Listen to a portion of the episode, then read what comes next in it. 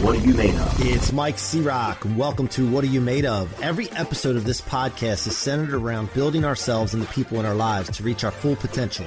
I hope that the experiences and stories of success from these conversations can give you rocket fuel to reach new heights and help you answer the question, what are you made of? What Are You Made Of? I want to remind you that the Rocket Fuel book is available at mikecroc.com forward slash book. That's mikecroc.com forward slash book. Go get yourself a copy and subscribe to the What Are You Made Of podcast on iTunes, Spotify, or your favorite podcast platform. If you like watching these, it's available on YouTube at my channel, Mike C Roc Ciorrocco. Now, enjoy the show. Welcome back to another episode of What Are You Made Of with your boy, the unstoppable Mike C Roc. I'm in the house and we're going to find out if our guest today is unstoppable, which I have a feeling he is when, once you hear this. His name's Phillip Stutts. He's a best selling author. He comes from the cutthroat world of political and corporate marketing and has been described as a marketing maverick reshaping business successes using the secret formula that gets presidents elected. He's contributed to 1,407 election victories. Is that number right, Phillip? No, it's 1433 now. I was saying, is it right because it's so high? I love that. All right. So 1,433, including three U.S. presidential victories and working with multiple Fortune 200 companies. He plays the game of political and corporate marketing in the highest level, battling it out with fierce competition, multi billion dollar budgets, and a win or die mentality. Phillip, welcome to the show. Hey, brother. I am so excited to be here. Thanks for having me. Hey, man. Listen, I- I'm thankful to have mm-hmm. you. And I don't know, was it Todd that got us connected? Yeah. Yeah. Okay. Yeah. Yeah. So Todd's a great dude. And of course, Dave Meltzer. I want to ask you the question that we start the show off with every single day. Phillip, what are you made of? Humility, imperfection, and growth. Love it. Love it. And I can't wait to hear how you got into what you did. But before I do that, I got to, I got to ask you about the football helmet behind you. Yeah. Yeah. Yeah. Alabama. Yeah. I, I, uh, I was last minute. So I don't bet much, but I just do just to play around and have Yeah. some fun Yeah. Did you bet on the game? I, yeah. I thought Georgia all along. And then right before the game, I'm like, you know what? There's no way. Alabama and the over. and Uh, I'm sitting there watching field goal game, and I'm like, well, you got to be kidding me. So anyway, I didn't have a, I didn't really have a dog in the fight, but uh, yeah. but it was you know one of them things and happens, and hundred dollars down the drain. But anyway, did you go to Alabama? I did. I did. Okay. Okay. Yeah, I was there from 92 to 97. I, I stayed an extra year, or we at Alabama, we like to call it an extra football season. Yeah, yeah, I, I like that. I like that. So, uh, in going to uh, into your career, let's let's first of all take me back. Take me back to growing up. What it was like as a kid. What kind of adversities did you have, if any, or did you have like a smooth childhood? Oh? Jesus Christ! I um, you know, I I, well, I mean, I grew up in an upper income uh, family, so not gonna sit here and play. Uh, I'm the I'm the poor poor boy from from behind the tracks. That's not true at all. But tons of of probably trauma. I've done eight years worth of therapy to get over a lot of the trauma, including uh, psychedelic therapies, MDMA, LSD, all that stuff with therapists. But um, I you did know, that. grew up- I did that in college without therapists. yeah, yeah. So did my it, wife. but- she tells me she doesn't want to do yeah. it for therapy because she's already done it before. yeah. Um, but uh, but anyway, I grew up in Alabama, and really, you know what? I was the first generation, Mike, um, of ADD kids. Right uh, in the 1980s, there wasn't even ADHD. The H hadn't come out yet. It Right, was just right. ADD, right? I remember that. and, yeah. and they put me on Ritalin in 19 like 88. Um, and they basically said, you're dumb. You're in, you know, they put me in classes that when I'm not exaggerating, slightly above special ed. And, you know, that's how they treated ADD kids back then. Right. And so ultimately I knew that I could only do something I was super passionate about. And like when, when we got through college, I mean, it was like 22. I had no idea what I was going to do.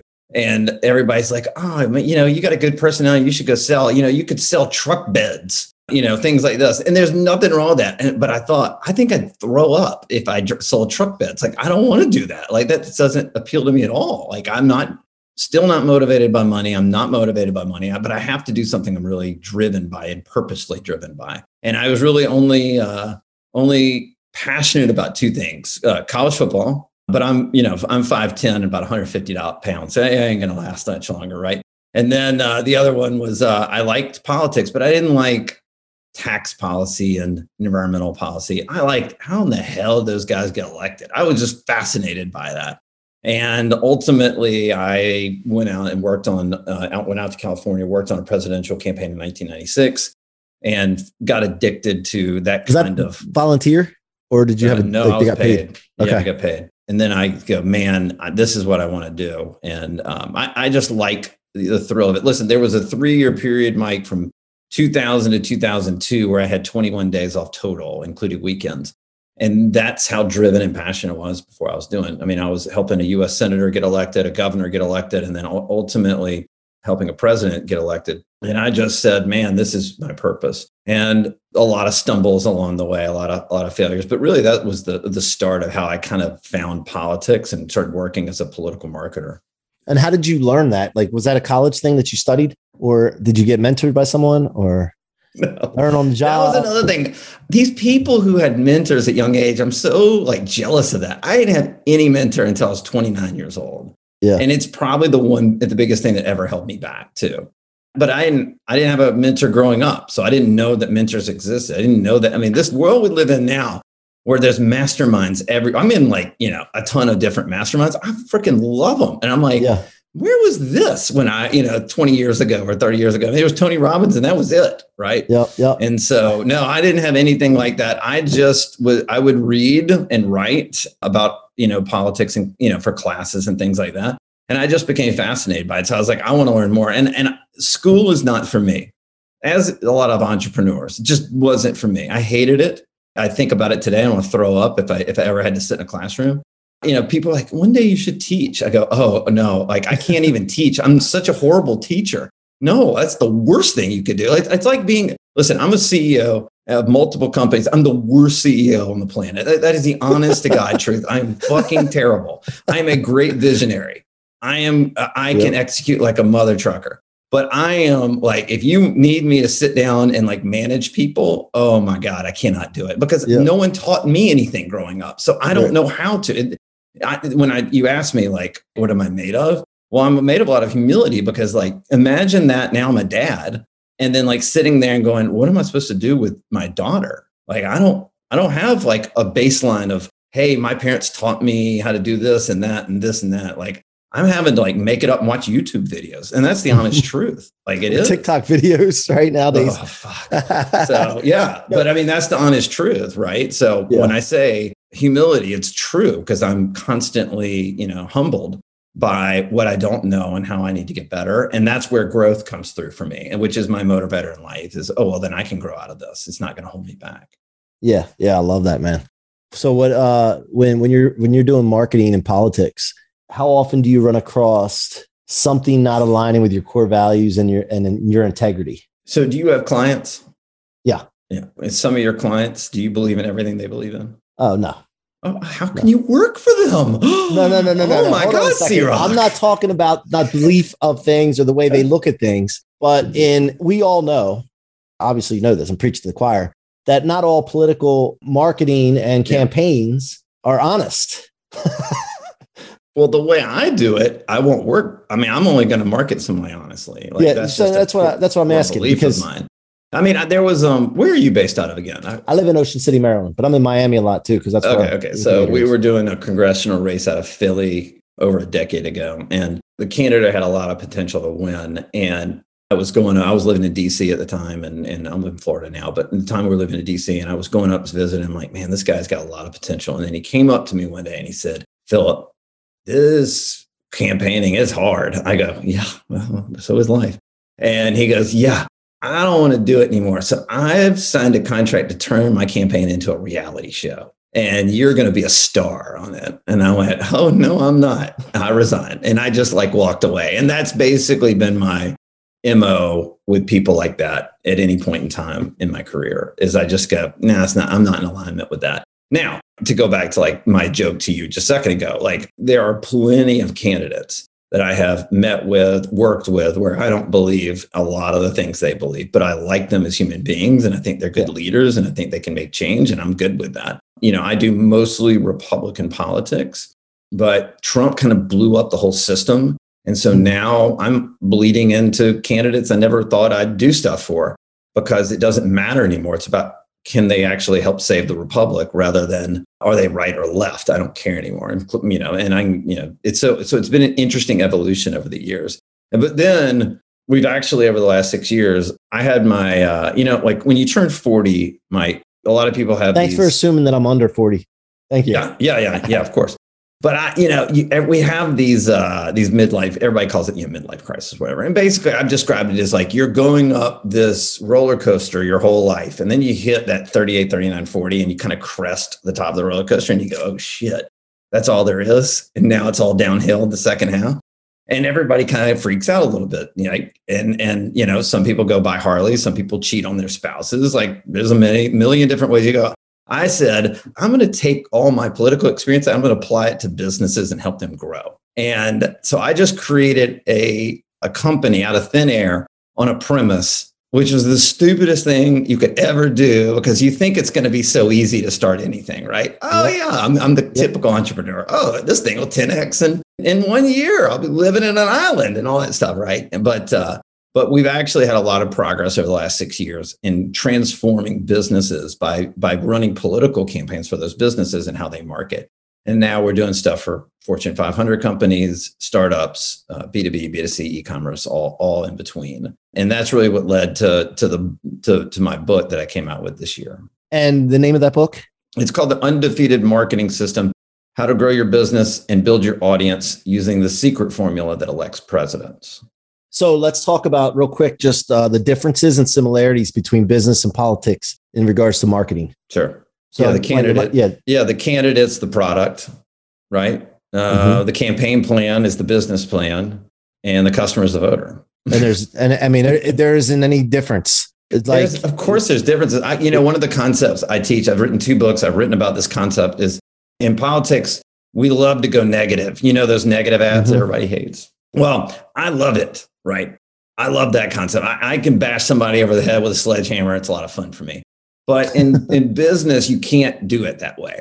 And so what we we coined the concept called comparatizing. So it's just comparative advertising, but it's utilizing the comparative ad principles in a way that offends nobody and draws deep loyalty to your product or service to you. And I can give you an example of that. We um, we worked uh, we work with an apparel company. They do work in the nhl and nba and they came to us and, and everything i do is so if you want to know the truth my whole position is i'm a, I'm a sort of a money ball player when it comes to marketing. I, everything i do is in data and analytics to market people because that's how we do it in politics and, and we can talk about in a sec. But the data we were looking at the customer data we were looking at told us that men hated cheap cheap athletic wear and uh, th- this company was more like a competitor to Lululemon, right? Than than Nike. But so they there was a high end clothing company like t-shirts and sweats and stuff like that, and they hated hated cheap athletic wear, right? So we created an, an ad that said, uh, "Don't buy your clothes from a shoe company," and then the tagline was, "Just don't do it." And of course, it's like going after the shoe industry, going after Nike yeah. without saying it, right? You're smiling. No one's offended. And your yeah. sensibilities aren't like, oh, I'm so offended right, by that. Right. right. Right. And that's the most effect. It, it's the it, it is the highest producing ROI for that for that company they ever had in their 15 year history because people saw that and they said, yes, I also hate uh, those shoe company clothes. And it drew loyalty. It made them smile and that's the kind of concept we would do in politics that we kind of translated over into business. I wanted to take a quick break here to remind you that my book, Rocket Fuel, is available for sale now at mikecroc.com forward slash book. That's mikecroc.com forward slash book. Go get a copy and share it with your friends and family. It will change lives, guys. I will not let you down. Now, back to the show. And does it, in regards to what phase we are in our history, somebody was talking to me the other day. I can't remember who it was. They said in marketing right now in business, it's a what we stand against type campaigns that work the best right now. And then in other cycles, and it seems like the, it, the history is a cycle, then it's like what we stand for works better. Does that work in politics as well? Is there a cycle like that? And uh, yeah, I would tell you, whoever told you that doesn't know what they're talking about. So that's I'm glad I didn't say their name is, or remember who it yeah, was. yeah, that that is how it is in politics, though, for sure. Yeah. Like, yeah yeah, it's about you know what you're against rather than what you're for. What you're for can get you in trouble, right? And there's never a cycle like where it's better to be tell what I'm for and focus Not on that. the last 25 years, yeah, yeah, it's pretty bad. Yeah. Um, on, on the on the corporate side, so so a little background. I, I have a partnership with the largest data collection, analytics, and AI company in America, and in my database, I have 240 million American consumers 550 million connected devices, and we're tracking 10 billion online purchasing decisions every day and a trillion searches. So I can take, let's say you have a subscriber list, or let's say you run a company, have customers, I can overlay it online and then I can track their movements, not what they say, but what they do. And then I can spit out this report that tells you their top three values in life, the social media platforms are in a chronological order. I can tell you what TV shows they watch. I can tell you what, what publications they read and like specifically. I can tell you everything you've ever wanted to know about your customers, subscribers, clients, whatever can you it tell, is. Can just, you tell like what Instagram posts that people stop on more often than not? no, but I can tell you, like we we uh, we work this office chair I'm sitting in right now. Okay, that was a Shark Tank company. They came to us and they said, uh, "We've got all this VC money, and we need to double our company in the next two years. Help us." We overlaid their customer list online, and we found out that Facebook was the fourth performing, best performing platform for them to be uh, advertising on except they spent 85% of their dollars on Facebook. And they had a Facebook marketing agency. So you think that agency, that Facebook marketing agency is going to oh, tell them, God. don't spend your money with us? like, no, right? So I sat there and said, it's not that I wouldn't spend money on Facebook, but it doesn't need to be 85%. It maybe needs to be 15%. And we actually found the number one platform was Pinterest because as people as as the pandemic had hit, women went back into the work workforce, but they were working from home and they wanted a nice office chair. and Pinterest was their number one platform. Why? One thing, Facebook has become a horrific platform because of the uh, of the censorship and the data breaches and everything that's going on. And people are increasingly not buying products and services on Facebook. They don't trust it. But you haven't heard one word about Pinterest. So if you're targeting women in the marketplace, it's one of the safest, best places to go right now. And we're seeing that in our data all the time. And like, you know, we're doing this for a lot of people in the influencer world right now, too. So it's been really interesting to see them take their brand and go to the next level because they're they're finding out not what they should be against, but they're finding out what their customers care about and they're meeting them there. And that's the difference between what we try to do so it's much more fulfilling to do the corporate work yeah, the yeah. work now. But now, that's kind of how we look at it. Now, before I ask the final few questions here, I just want to make sure I get to how can my audience get engaged with you because I don't want to miss that part and uh, reach out to you for help or whatever the case is. Yeah, yeah, yeah. Well, we do have like like like I said, we we have this data uh, analysis report that we do. Um, that I mean, people can can look at their customer list and get a better insight into what they do. Again, we've done it for Fortune 200 to startups to to small businesses. But you can go to phillipstutts.com slash insights and we do a three for a free 30 minute consultation just to tell you how your data would look in our system. And you don't have to pay for anything on that. But you can go to phillipstutts.com and Uh, you can find my book there. You can subscribe to, to my subscriber list. I don't spam anybody. I don't sell anything. I just like to write about what's going on in the marketing world and how you can benefit from it. And then I have a podcast called the Undefeated Marketing Podcast where I've had Jay Abraham, Peter Diamandis, James Altucher, a host of other high level, great business people. Then we just sit there and talk about great marketing ideas that work and, and try to help other people with them. Great. Go support Phillip. Get some you know value from him. He's just offering that to you for free, guys. So go get it. Uh, Phil, are you done politics? No, I still haven't. I have an ad agency that does. Uh, okay, so you still about uh, 20 25 million dollars a year. Okay. And then what about what about? Um, I don't run that anymore. I'm just uh, involved on the outside right. helping. Okay, but you and you're not going to get involved with campaigns anymore. Or you're never going to say never. Oh, I never. Just never. just said never. Right. Well, if a, if a presidential candidate comes to me and I'm in, I'm intrigued, I'd be in, I'd be interested. Okay. And then as far as presidents go, uh, do you? I, I always said before Trump, I always said we need somebody who knows how to run a business. Now I might mm. not know what the hell I'm talking about, but that was before Trump. And then when he started to run, I'm like, holy cow, my prayers were answered. I think I caused mm and created the future. And then we saw what happened. But then the establishment just crushes, like tries to crush them, right? Sure. It cancels them, everything else, right? Do you ever think that we'll see another business type candidate? Well, we'll see candidates, I'm sure, but president. Yeah, he, he broke the mold, man. I mean, hate him or love him, he broke the mold, right? And uh, we we we worked on his first campaign, and uh, you know, um, I think it opens the door for a lot of different type of candidates in the future. Um, I, I, think he's the most disruptive force in the history of American politics. And ever. you did work on his campaign? Mm-hmm. Okay. Yeah, I wasn't aware of that. Okay. Yeah. So with that being said, I, I when I was watching his his run and then his presidency, people would say he's such an idiot. Why does he say that stuff? Like it's in a, like you'd hear all these people, even even supporters, right? But I always told people when I was and correct me if I'm wrong, I would say he's smarter than you guys. Like he's smarter than what you think. He knows mm-hmm. what he's doing. Well, am I right with that? So I'll give you an example. So uh, you, do you know who uh, Dr. Drew is? Yeah. Yeah. So Dr. Drew is a good buddy of mine, and and there was this homeless cri- homelessness crisis in LA in uh, in the summer of like 2019. Drew calls me and is like, "This is out of control," and I said, "Well, why don't we figure it out with the with the White House?" He said, "Really?" I said, "Yeah, unless unless you're scared to like be seen with Trump, yeah, let's go." So we got him in. We took him to the White House. I took him to the White House.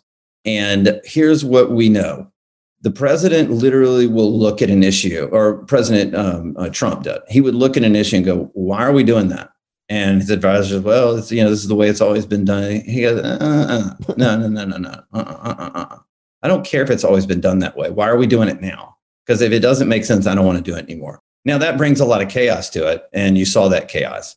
But that's truly how he acted when the cameras weren't on and all that there was a common sense element to what he was doing that never got seen by the press or anybody else, but a lot of people on the inside did see that. And, uh, and uh, here, here's another example of what I mean by that. So if you go to a service academy in college and all of a sudden you have pro athlete potential, like you're a football player at the Naval Academy, and they say, "Hey, this guy's got some," uh, you know, you remember David Robinson? Like he had to go mm-hmm. serve like usually you have to go serve seven years and then you know you could go play professional sports if you want. And so i think david robinson ended up getting uh, some kind of deferment but he's like the only one ever. And so some president trump looked at the issue and said this is the dumbest thing ever. A service member playing professional sports would represent our country and make us look great. This is why are we doing this? Well it's, it's just always been done that way. He goes well we're not doing it that way anymore I, that's just one example that I saw. I saw it on the homelessness issue. He could not believe what was going on in LA, and he was determined to help fight that. And he partnered with Dr. Drew and other people and really tried to make an impact. And he didn't care that Dr. Drew probably was never going to vote for him. He didn't think about it twice. He just said, let's go solve the problem. Now, was he perfect? No. Uh, everybody says to me, probably uh, C Roc Pay says to you too, if he just didn't tweet, he'd be X, Y, and Z, right? And I say, stop with that. That's who he is. You don't get either or. You get both. Yep, That's yep, it. Yep. And make your choice. You either like it or you don't. Or you go, I can live with it. I can live with those stupid tweets because of everything else. But that's all. That's the choice. The choice isn't, I wish he didn't, uh, and how he had the good stuff and not the bad stuff. Sorry, with Trump, you get everything. So mm-hmm. you got to accept it or you don't. And he knows that. He's good well, with it. Well, well, look, I think it's similar to a mission. So we're we're we have a tech incubator with I don't know you know Grant Cardone.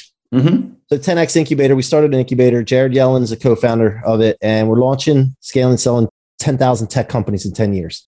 That's the moonshot. In doing that, that's our mission, right? We have this this thing out there we're shooting for. Now, doing this, nobody's ever done this before. We're going to have hurdles. Some days are going to suck. You're going to have assholes. You're going to have people that don't know business. You're going to have people that don't know how to follow a mission and just push things aside. You're going to deal with all this stuff. And but and that's similar to Trump. Like you got the the odds and ends, mm-hmm. right? That's right. But at the end of the day, what's the mission? Like what's your sight set on? That's what matters. All this other stuff's not going to matter tomorrow. And so I think some people just don't realize that, man. They don't understand the better, the vision, the vision at the end, make America great again. I mean, what a great slogan. Did you come up with that, by the way? No. Oh. Elections matter. yeah. Elections matter. And look yeah. where we are now. Look yeah. where we are now. I also say elections matter. I live in the state of Florida. I helped elect Ron DeSantis in 2018 over a guy who, two years after losing by 30,000 votes out of 6 million, uh, a guy named Andrew Gillum, was caught with gay hookers uh, smoking meth. And that's who could have been the governor of our state mm-hmm. had during the pandemic had 15,000 voters out of 6 million had just switched their vote from DeSantis to Gillum on election day. How do these people even get the opportunity to be in that position? They just people like people like yourself that have good marketing abilities. No, well, probably no, some, to no, some but extent. I mean, but man, I mean, geez, look, you have incredibly horrible narcissists that want to be in office. That that is a fact. Like I can't do anything about it. Listen, I work within the system. It's not perfect, but I'm not going to sit on the outside and complain and then not do anything. I'm working in the system to try to make it better. Yeah. And but you know, when I look at that, I go, you know, I wonder if people in the state of Florida and even the people in New York in Maryland and Pennsylvania who moved to Florida in the last year and a half because there's been a lot of them. I wonder if they realize how much elections have consequences now because you've got one with the Trump versus Biden, and now you've got lockdowns, and you're canceling people out of society for not being, un- I mean, for being unvaccinated, even though they may be healthy and they mm-hmm. may have done everything they've needed to do over the last 30 years of their life to work out, eat right, do all those things, and make the d- personal decision. You know, you know, the abortion people say "my body, my choice." Well, but now that doesn't really matter anymore. Right, so you know. Yeah. elections have consequences, right? And 42,000 votes that out of uh, 155 million. That was the difference between Trump Holy winning cow. and losing over Biden. Holy cow. Yeah, because it was three states. It was Arizona, Georgia, and Wisconsin. And in those states, 42,000 votes, a difference of 21,000 votes switched on election day to Trump would have won that election. Final question Is he running again? You'd have to ask. you think I know? I No, but know. your, your opinion. Your opinion. 50 50. Okay. All right. All right. I'll take that. I I'll don't take- even think he knows. I think one day he's for it, one day he's probably against it, one day Yeah. he's for it. Yeah. Yeah. Well, I well, uh, man, look, I want to thank you for coming on the show, man. Gratitude is important to me. I want to express gratitude for you spending Oh, I'm, the time. I'm grateful to you too, man. Thank you, man, and uh, I appreciate it. And uh, I'm going to talk to you on offline about something in a second, but I want to thank you guys for joining us. Thanks for keeping coming back and supporting the What Are You Made Of movement. Go to YouTube and subscribe if you like to watch these. And until next time, be unstoppable. Thank you so much for tuning in to another episode of What Are You Made Of. Be sure to check my website out at themikecroc.com, themikecroc with no K.com, and let us know how we can help you or your business reach its full potential. Feel free to leave a review or follow me on social media Facebook, Instagram, LinkedIn, and YouTube at Mike C Roc Ciorrocco. Again, thank you for joining me and see you guys on the next episode. I want to remind you that the Rocket Fuel book is available at my website, mikecroc.com forward slash book. That's Mike, dot com forward slash book. Go get yourself a copy. Thank you so much for your support and your listenership. It means the world to me.